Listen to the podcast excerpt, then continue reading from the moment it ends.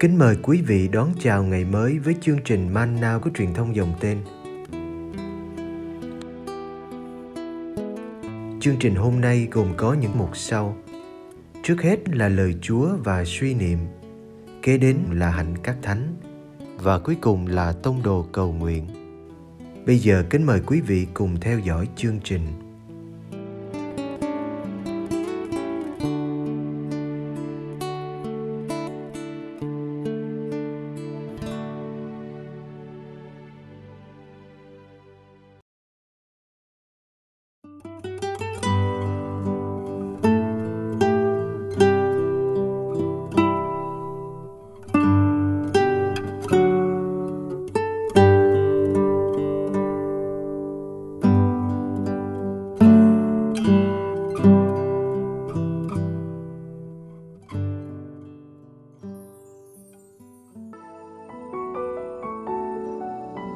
Giêsu sai 12 tông đồ đi giảng.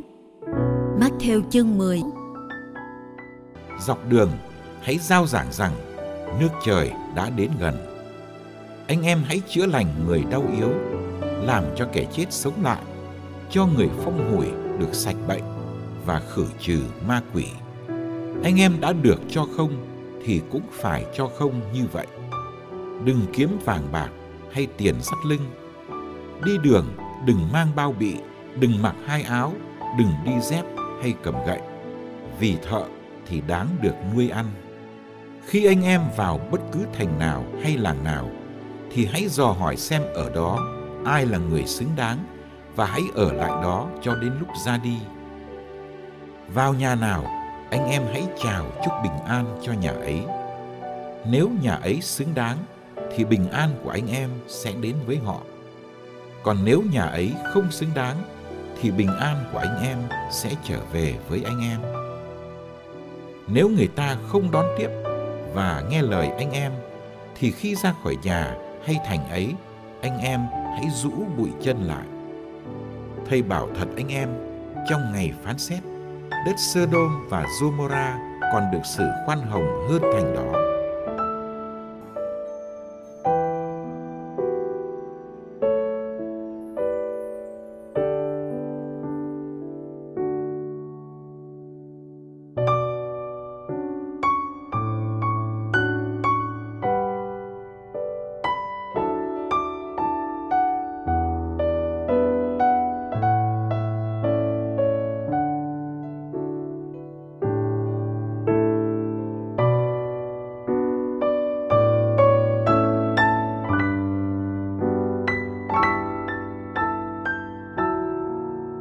Sai các tông đồ lên đường truyền giáo, Thầy Giêsu đã dặn dò họ nhiều điều.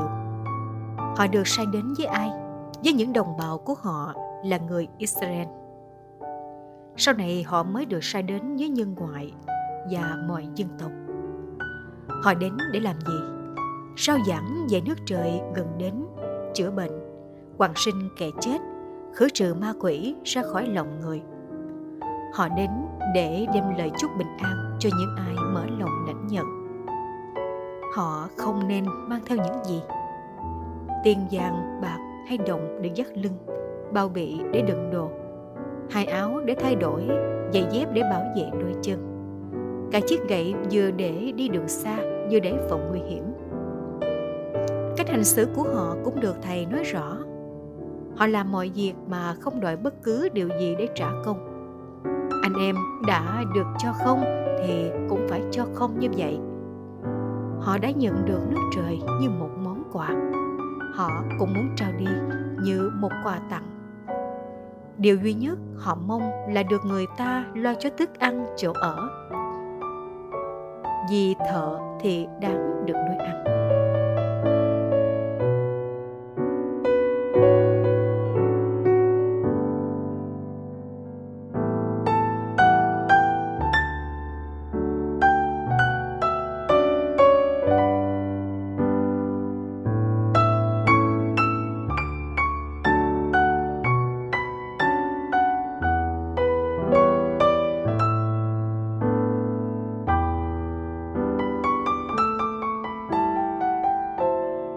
Khi nghe lời dặn dò của thầy Giêsu, chúng ta thấy ngay mẫu người tông đồ mà thầy mơ ước. Đó là con người bị cuốn hút bởi những bận tâm về nước trời, nên siêu thoát khỏi mọi dướng bận trần tục. Nước trời phong phú và giàu có đủ làm họ mãn nguyện, nên họ coi nhẹ chuyện ở, chuyện mặc, chuyện ăn. Chính lối sống đơn sơ giản dị, thậm chí thiếu thốn của họ là một lời chứng về những gì trên cao họ cũng phải chấp nhận mình có thể bị từ chối, không được đón tiếp. Một thành, một làng hay một nhà có thể không chấp nhận tin mừng và họ phải khiêm tốn tìm đến nơi thuận lợi hơn.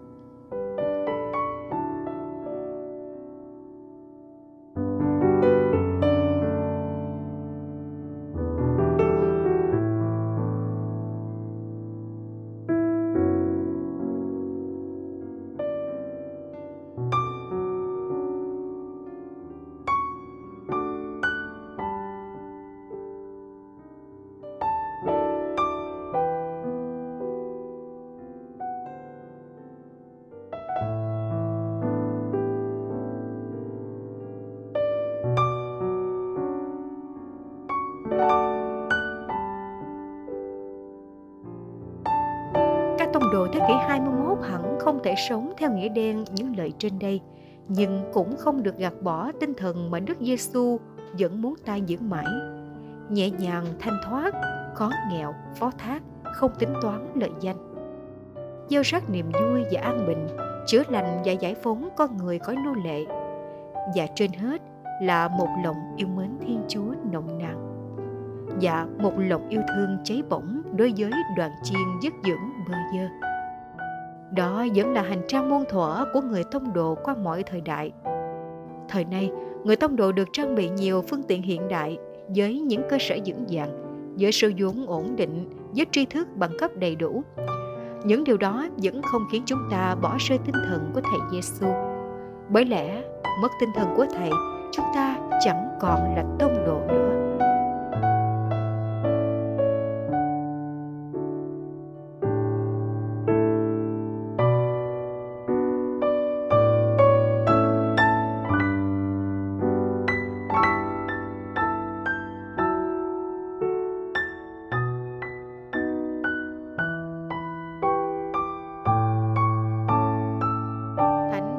Cô Assisi đã bị đánh động khi đọc đoạn tin mừng này và Ngài đã muốn đưa giáo hội trở lại với lối sống nghèo khó. Rất có thể việc truyền giáo của chúng ta ở châu Á chưa có kết quả, chỉ vì chưa có những tông đồ dám sống triệt để lời dặn dò của Thầy Giêsu. Mà lời dặn dò của Thầy lại rất hợp với tinh thần của người châu Á.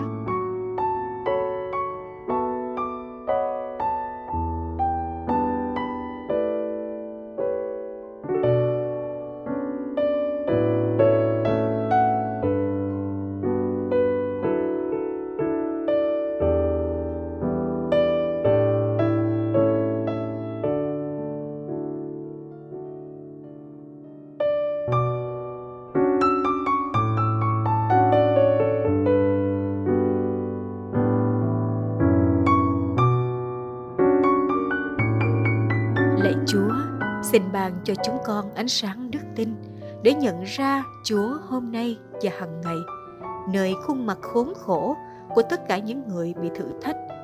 Những kẻ đói không chỉ vì thiếu của ăn, nhưng vì thiếu lợi Chúa. Những kẻ khác không chỉ vì thiếu nước, nhưng còn vì thiếu bình an, sự thật, công bằng và tình thương.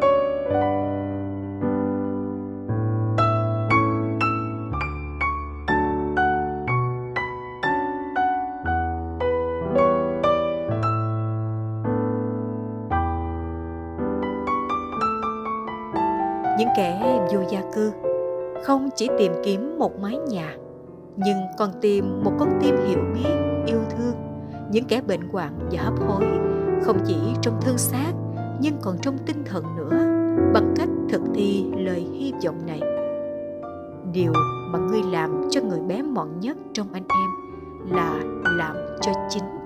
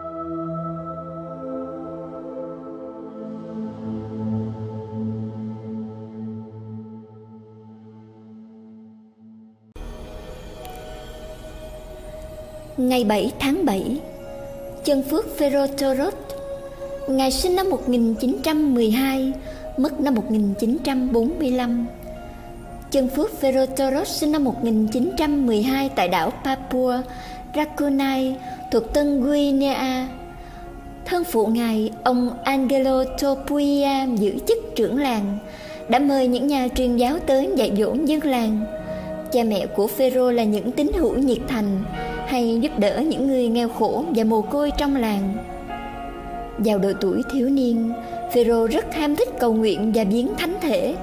Cha xứ và thân phụ của Phêrô nhận thấy niềm tin và khả năng nơi Phêrô đã khích lệ Phêrô trở thành một giáo lý viên.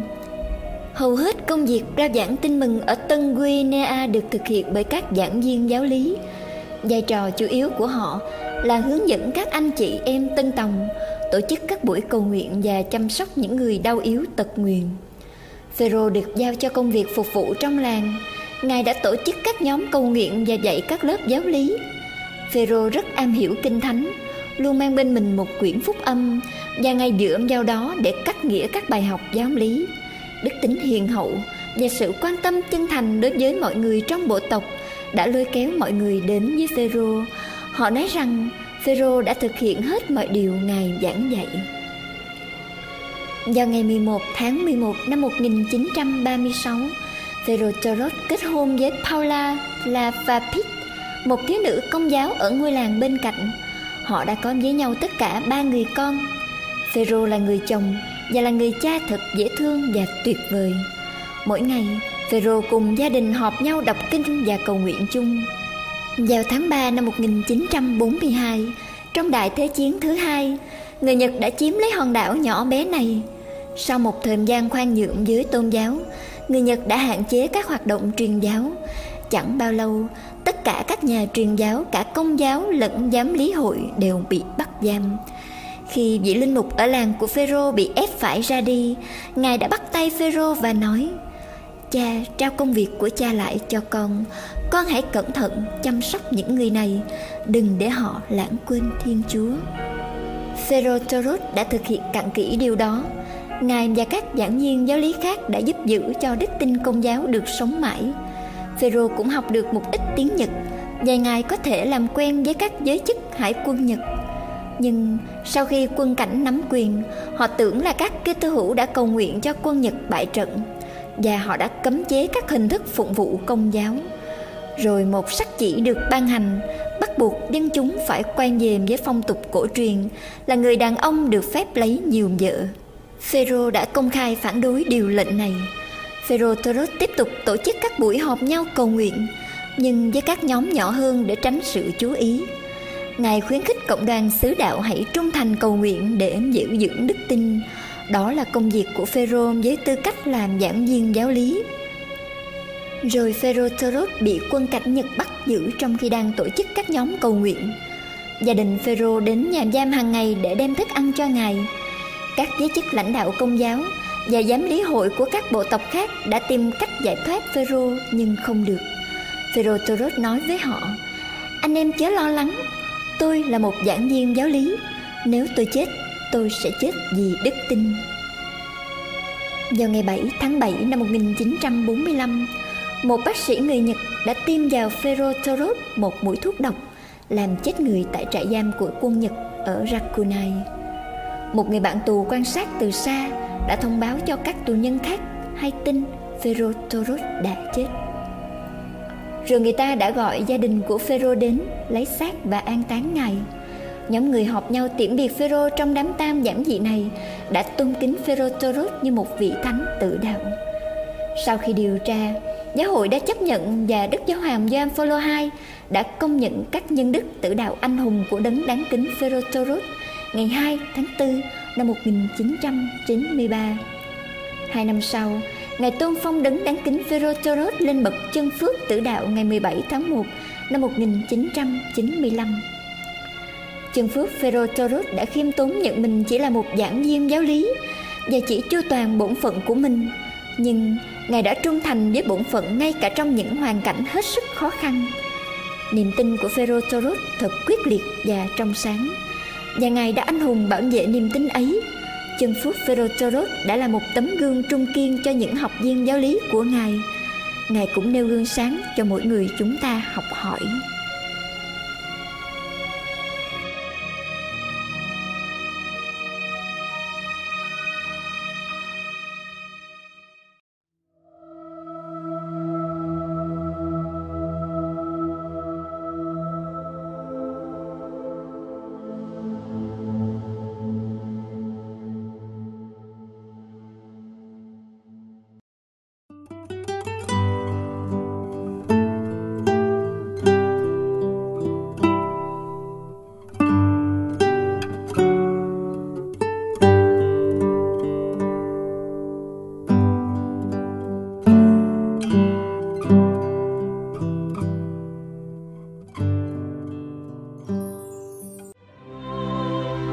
Cầu nguyện cùng đức giáo hoàng tông đồ cầu nguyện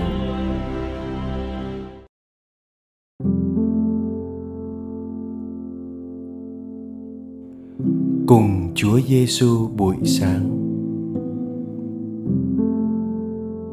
Nhân danh Cha và Con và Thánh Thần. Amen.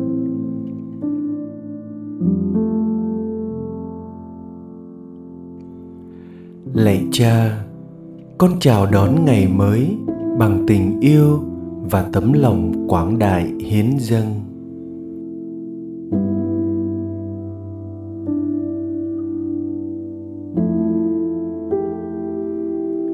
Anh em đã được cho không thì cũng phải cho không như vậy.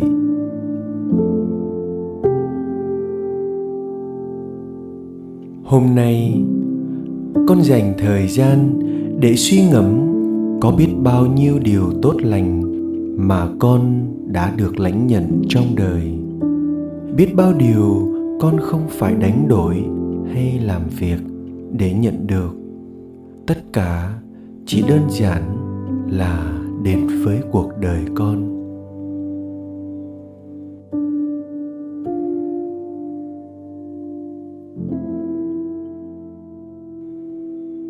Chúa cứu rỗi con cách nhưng không. Sự cứu rỗi luôn được trao đi miễn phí. Và đó là những gì con phải làm đối với anh chị em mình. Ân sủng nhưng không với Chúa là một trong những điều tuyệt vời nhất.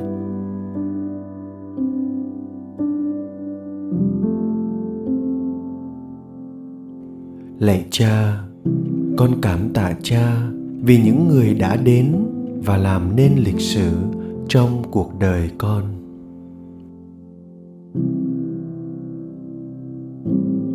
Lạy cha chúng con ở trên trời, chúng con nguyện danh cha cả sáng, nước cha trị đến, ý cha thể hiện dưới đất cũng như trên trời. Xin cha cho chúng con hôm nay lương thực hàng ngày và tha nợ chúng con như chúng con cũng tha, kẻ có nợ chúng con. Xin chớ để chúng con xa trước cám dỗ, nhưng cứu chúng con cho khỏi sự dữ. Amen.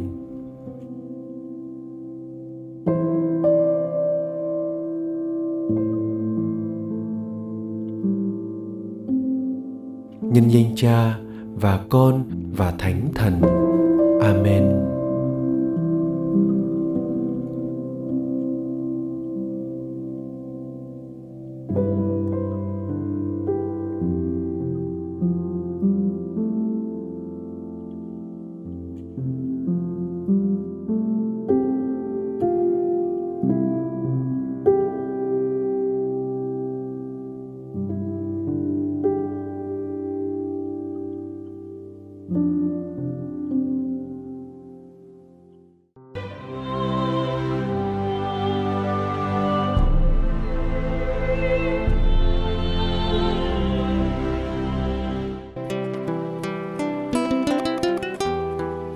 Cảm ơn quý vị đã theo dõi chương trình. Kính chúc quý vị một ngày mới tràn đầy niềm vui và ân sủng của Chúa và mẹ Maria.